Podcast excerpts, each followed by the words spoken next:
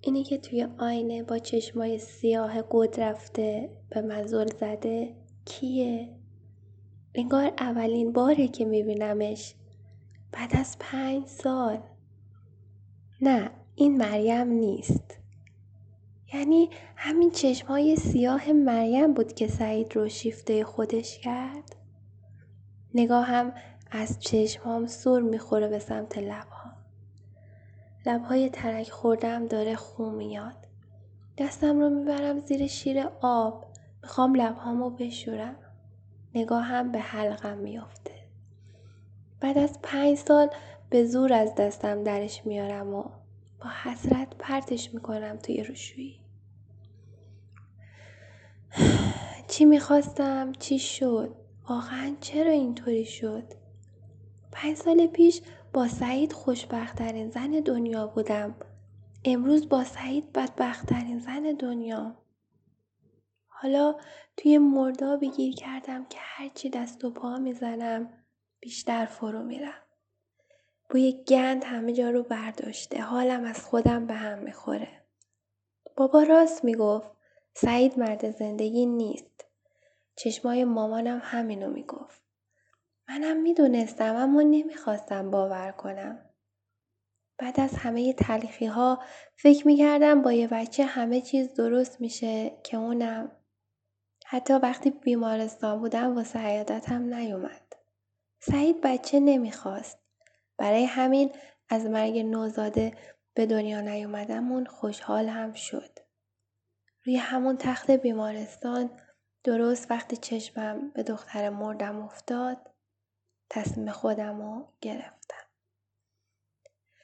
همه بد اخلاقی هاتون می‌تونم ببخشم سرد شدنت حتی رفتنت با اما این یکی رو نه.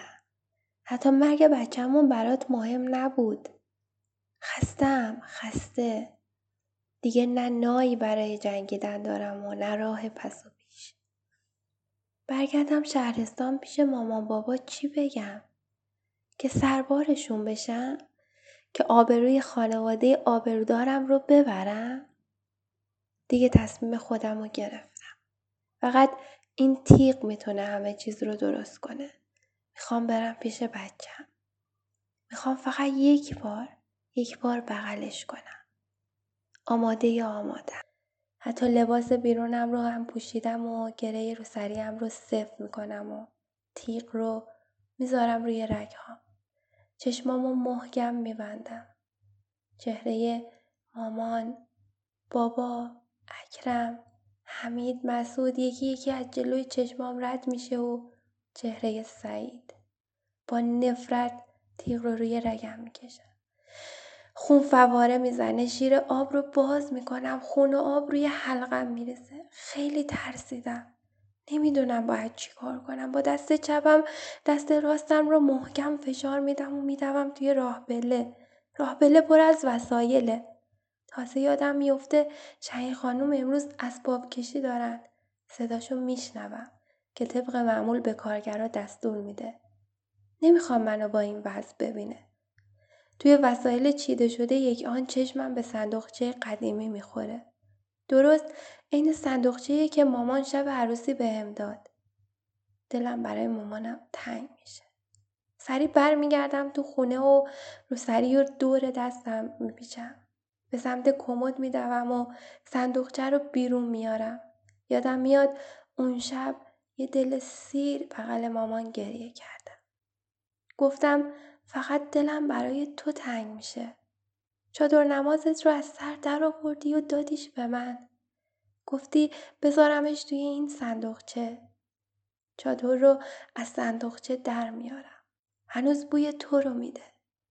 زیر چادر نماز چند تا اوده اود مریم از همونایی که همیشه وقتی دلت می‌گرفت و ناراحت بودی روشن می‌کردی و وقتی میپرسیدم چرا اود روشن می‌کنی می‌گفتی برای ساختن باید سوخت.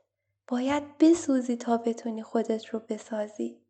تا بتونی دنیا رو بسازی باید گر بگیری تا بوی عطرت همه جا رو پر کنه.